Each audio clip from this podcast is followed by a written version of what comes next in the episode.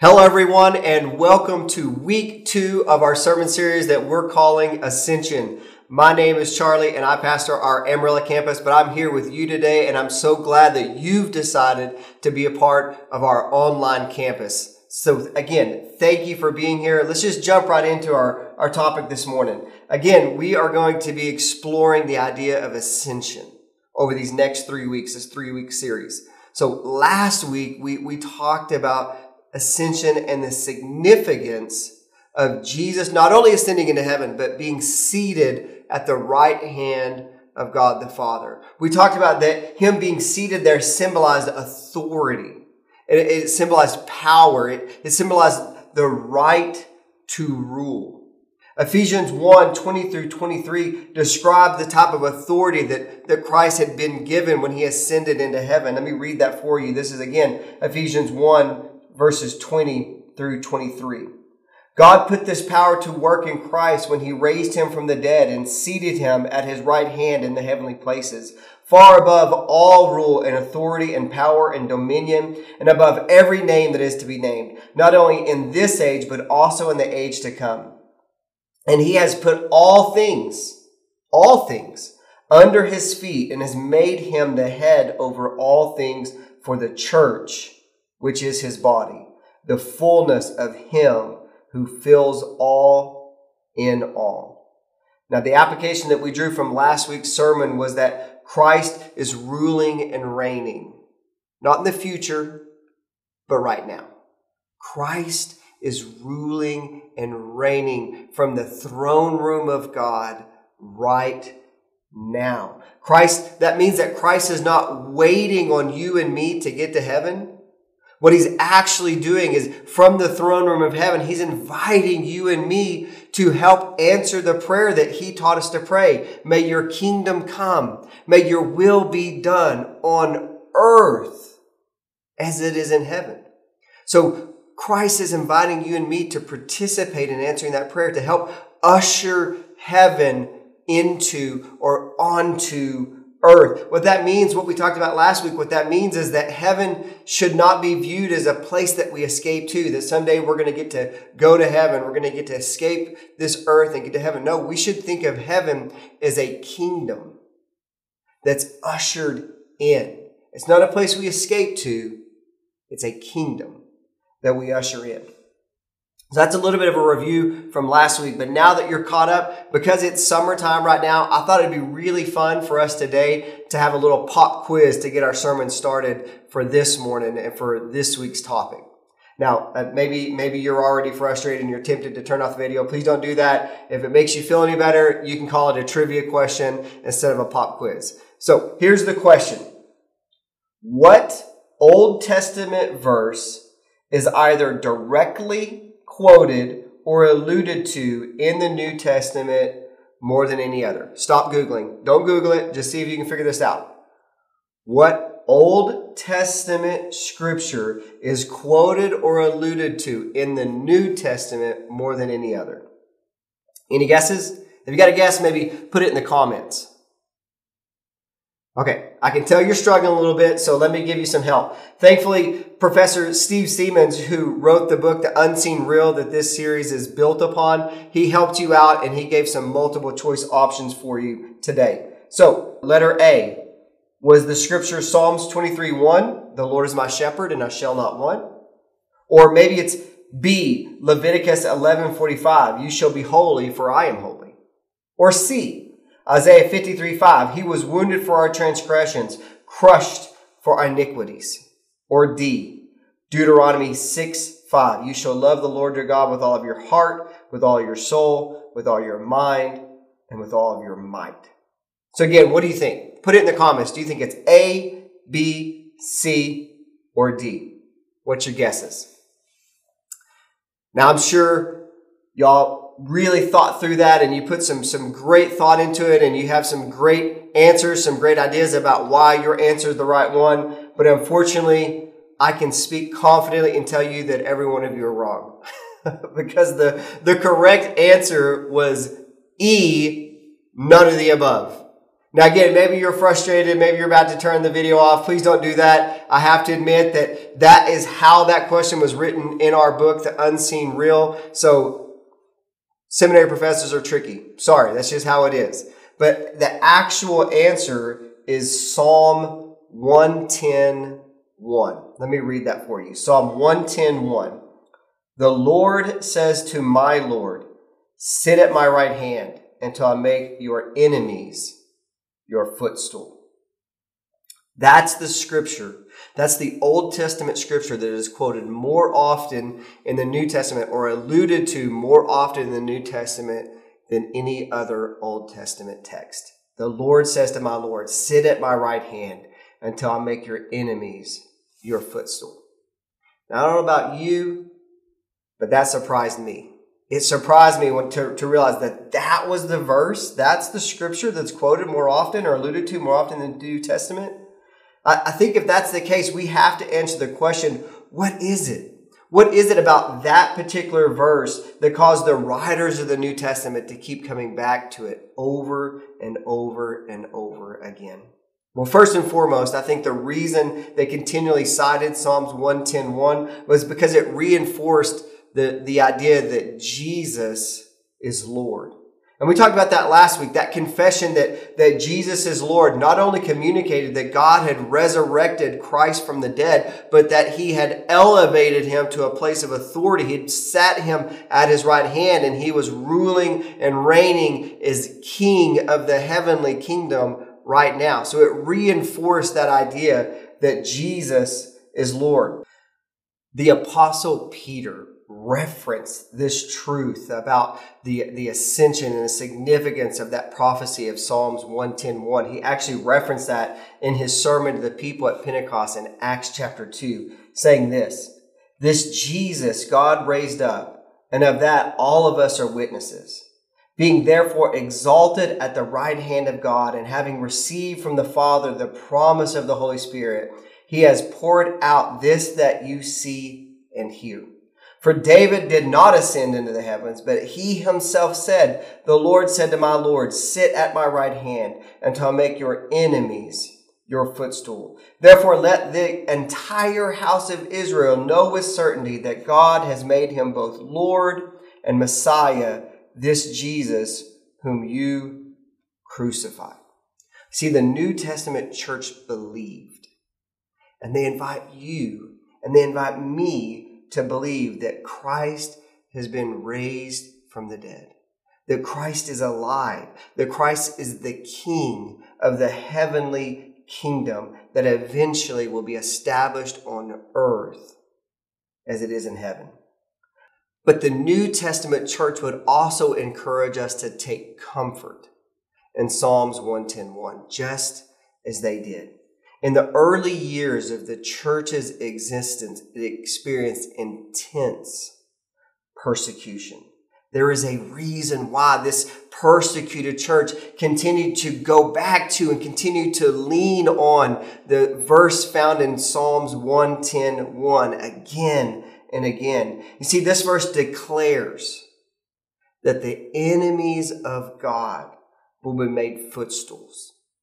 Well, what does that mean? What does it mean that the, that the enemies of God will be made footstools? Well, I, I, I hope you're encouraged by the fact that I went back and checked. I went back and checked the Hebrew. The Old Testament is written primarily in the language of Hebrew. So I went back and checked, and the word that we translate as enemy in English is the word enemy in Hebrew.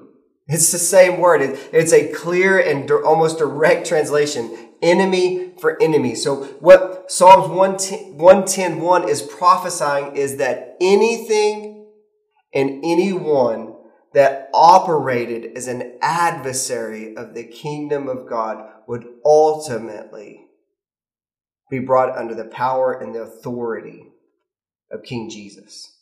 This meant that the church could have hope that the kingdom of God, which would eventually be established on earth as it is in heaven, will be ruled by God's holy love.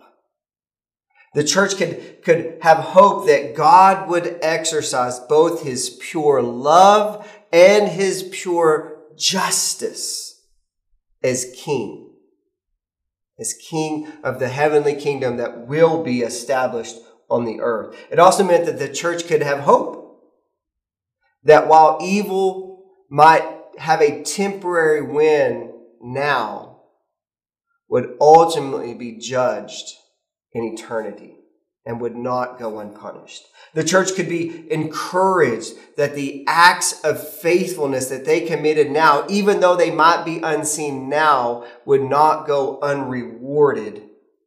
I love how Psalms thirty verse five wraps all of that together in really a, a concise statement saying that weeping may linger for the night, but joy comes in the morning. This church that is persecuted, that's under pressure, that's under hardship, could have hope in the fact that God's justice would be exercised on those perpetrating evil, but also that their faithfulness, that their commitment despite persecution would be rewarded in eternity. See, the ascension was the first step in the fulfillment of that prophecy that was found in Psalms one ten one, that the Lord says to my Lord, sit at my right hand until I make your enemies your footstool. But the ascension also reveals another powerful truth. Now, this powerful truth is powerful, but if we're not careful, if we don't look for it, we might miss it. So I want to I want to point it out for us this morning. In John sixteen, verses seven through eleven, Jesus is speaking to his disciples, and he's actually alluding to his, his future ascension when he says this, nevertheless, I tell you the truth. It is to your advantage that I go away. For if I do not go away, the advocate will not come to you. But if I go, I will send him to you. And when he comes, he will prove the world wrong about sin and righteousness and judgment. About sin because they do not believe in me. About righteousness because I'm going to the Father and you will see me no longer. And about judgment because the ruler of this world has been condemned. To me, that's a shocking statement. How could Jesus, Savior of the world, say to his disciples and really say uh, to the future church that it is better for him to go away? How could it be better for Jesus to go away? Well, to understand how Jesus could say that and how that could be true, we have to take a look and we have to acknowledge the shocking reality of the incarnation, the shocking reality that Jesus was both one hundred percent God, but also one hundred percent man. We, we see a description of what that means in Philippians two, six and seven, where it says, though he existed in the form of God, did not regard equality with God as something to be grasped, but emptied himself, taking the form of a slave, assuming human likeness.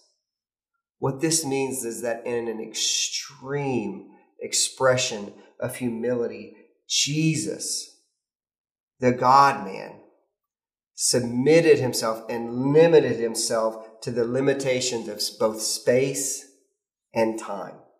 This means that just like every other human, he would, he could only be present in one place at one time. Just like any other human, he would get hungry. Just like any other human, his body would get tired. Jesus humbled himself and allowed himself to be limited by space and time. And it is this limiting factor that, that Jesus is trying to bring his disciples' attention to, that if he goes away, that limitation would go away as well. Because if he goes away, then that would, in, that would allow the, the advocate or the Holy Spirit to not only descend upon the earth, but live within the, the hearts and the lives of those who make up the church, God's children. You see, the, the truth that I want you to see is that the ascension magnifies the ministry of Christ. The ascension magnifies, it expanded the ministry of Christ. When Jesus ascended into heaven, his ministry would no longer be limited by him being in one place at one time, but it would be extended through the power of the Holy Spirit and through the lives of the followers of the kingdom of God. The truth of the ascension is what enabled Jesus to say the shocking words that he said in John fourteen twelve. Listen to these words. Again, this is Jesus speaking. Very truly I tell you, the one who believes in me will also do the works that I do, and in fact will do greater works than these, because I am going to the Father. Let me ask you a really pointed question. Do you believe that? Do you believe what Jesus just said there in verse twelve? That those who believe in me will also do the works that I do, and in fact will do greater things than these, because I'm going to the Father. Do you believe that? Because Jesus believed it. Otherwise, he wouldn't have said it. Jesus believes that because he's going to the Father, you and me will be empowered by the Holy Spirit to do greater things than he did while he walked this earth. Now, I want to be clear here. Jesus is not trying to give us some kind of self-help pep talk. That's not his goal. He's not trying to convince us to depend on ourselves more. He's, he's very clear. He says, the one who believes in me will. Not, not if you really believe in yourself, if you really trust in yourself, if you really depend on yourself. No, no, no, no. Those who believe in Jesus, those who believe in me will do what he did and do greater things than he did. Those who believe in the name of Jesus will first and foremost do the same work that Jesus did. So what, what was that work? What was the work that Jesus did? Well, thankfully, he tells us very clearly in, in Luke nineteen ten. This is what Jesus said. For the Son of Man came to seek out and to save the lost. What's the work that Jesus did? What was his primary work? Right there. To seek out and to save the lost. Jesus' primary concern when he was walking this earth was the one. Jesus' primary concern was to find and save those who were lost, those who were far from the kingdom, those who were unaware of the depth of God's love for them. Jesus was seeking out the one. Jesus did not come, I hope this doesn't discourage you, but Jesus did not come to make the life of the ninety-nine more comfortable. Jesus did not come to make the life of the ninety-nine more easy. He came to seek out and to save the lost. And as he's preparing to ascend, he says that those who believe in him will also make this their life priority. They'll do the work that he did. They'll seek and save the lost, just as Jesus sought out and attempted to save the lost. This means that if we, the church, are going to follow the example of Jesus, we should be more concerned with the one than we are with ourselves. Let me say that again. If we're going to follow the example of Jesus, we're going to live and do the work that he did, we're going to be more concerned with the one than we are with ourselves. We should be willing to sacrifice our own preferences if it means following in the footsteps of Jesus and finding and saving that lost one. The ascension magnifies the ministry of Christ. Again, John fourteen twelve, Jesus goes on to say that those who believe in him, those who do the work that he did, will in fact do greater things because he has gone to the Father. It's interesting that that word that we have translated to greater could also be translated as larger or expanded. I believe a part of what Jesus is celebrating here is that as a result of the ascension, his ministry will no longer again be limited to space and time. I think that Jesus was looking at what the church would do after he ascended, and he saw and believed that the church would be empowered to expand beyond Jerusalem, to, to reach the ends of the earth. Jesus saw the church going beyond the borders of where he was at and where he lived. He believed that the church would expand out and would establish kingdom principles and kingdom values wherever it went. Jesus believed that you and me, through the power of the Holy Spirit, would introduce the lost to God's love. We would offer the lost God's healing power. We would create a community where the lost would feel found. Now, Jesus goes on there in John fourteen and verses thirteen and fourteen says, I will do whatever you ask in my name, so that the Father may be glorified in the Son. If in my name you ask for anything, I will do it. Well, church, let me ask you a question. How often,